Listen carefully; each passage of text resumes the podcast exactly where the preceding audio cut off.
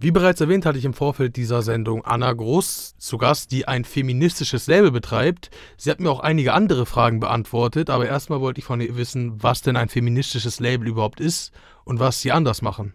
Wir arbeiten nicht nur mit Männern und wir achten auch darauf, dass wir nicht nur mit Männern arbeiten. Ähm, die Musikbranche ist generell sehr ähm, männerlastig. Das hat was damit zu tun, dass viele Männer in dieser Branche arbeiten, dass viele, wenn man da nicht unbedingt drauf achtet, dann einfach die Idee haben, hey, ich buche meine Homies, ich mache Platten mit meinen Homies und so weiter. Und wenn halt Männer mit Männern rumhängen, dann kommen auch nur Männer auf Platte. Und wir als feministisches Label haben uns zur Aufgabe gemacht, Frauen zu fördern, ähm, non-binäre Personen, also Menschen, die sich nicht als Frau oder Mann definieren, zu fördern.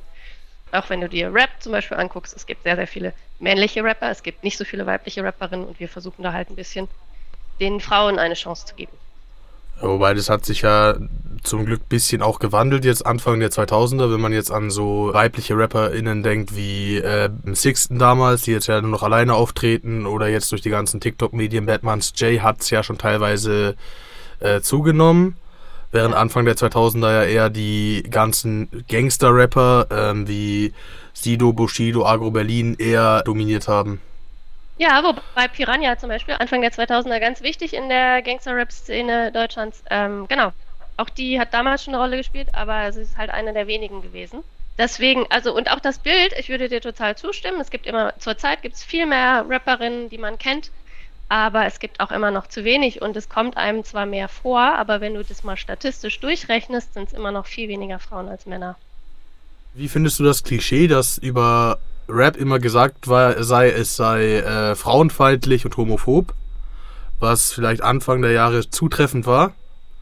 Ich würde sagen, Rap ist eine seit vierzig Jahren existierende Musikkultur und wahnsinnig divers und es gibt alles. Es gibt frauenverachtenden Rap, es gibt antisemitischen Rap, es gibt homophoben Rap und so weiter, aber es gibt ganz, ganz viel andere Musik und tatsächlich hat gerade Homofeindlichkeit total nachgelassen. Also wenn ich mir überlege, welche Zeilen Bushido zum Beispiel früher geschrieben hat, und wie er jetzt äh, selbst mit einer Regenbogenflagge zu sehen war. Also genau, es gibt auf jeden Fall äh, Bewegung darin.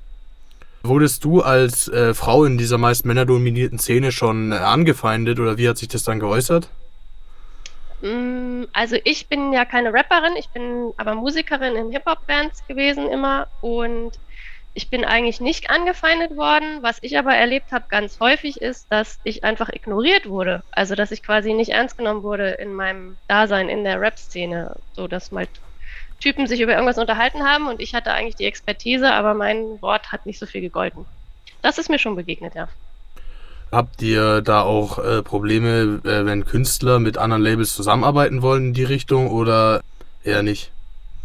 Wir haben das eigentlich bei uns im Label so, dass wir alle Collaborations, alle, Ko- alle Zusammenarbeit immer mit den Künstlern besprechen oder Künstlerinnen besprechen und wer Lust hat, mit anderen Leuten zusammenarbeiten, zu arbeiten, das passt.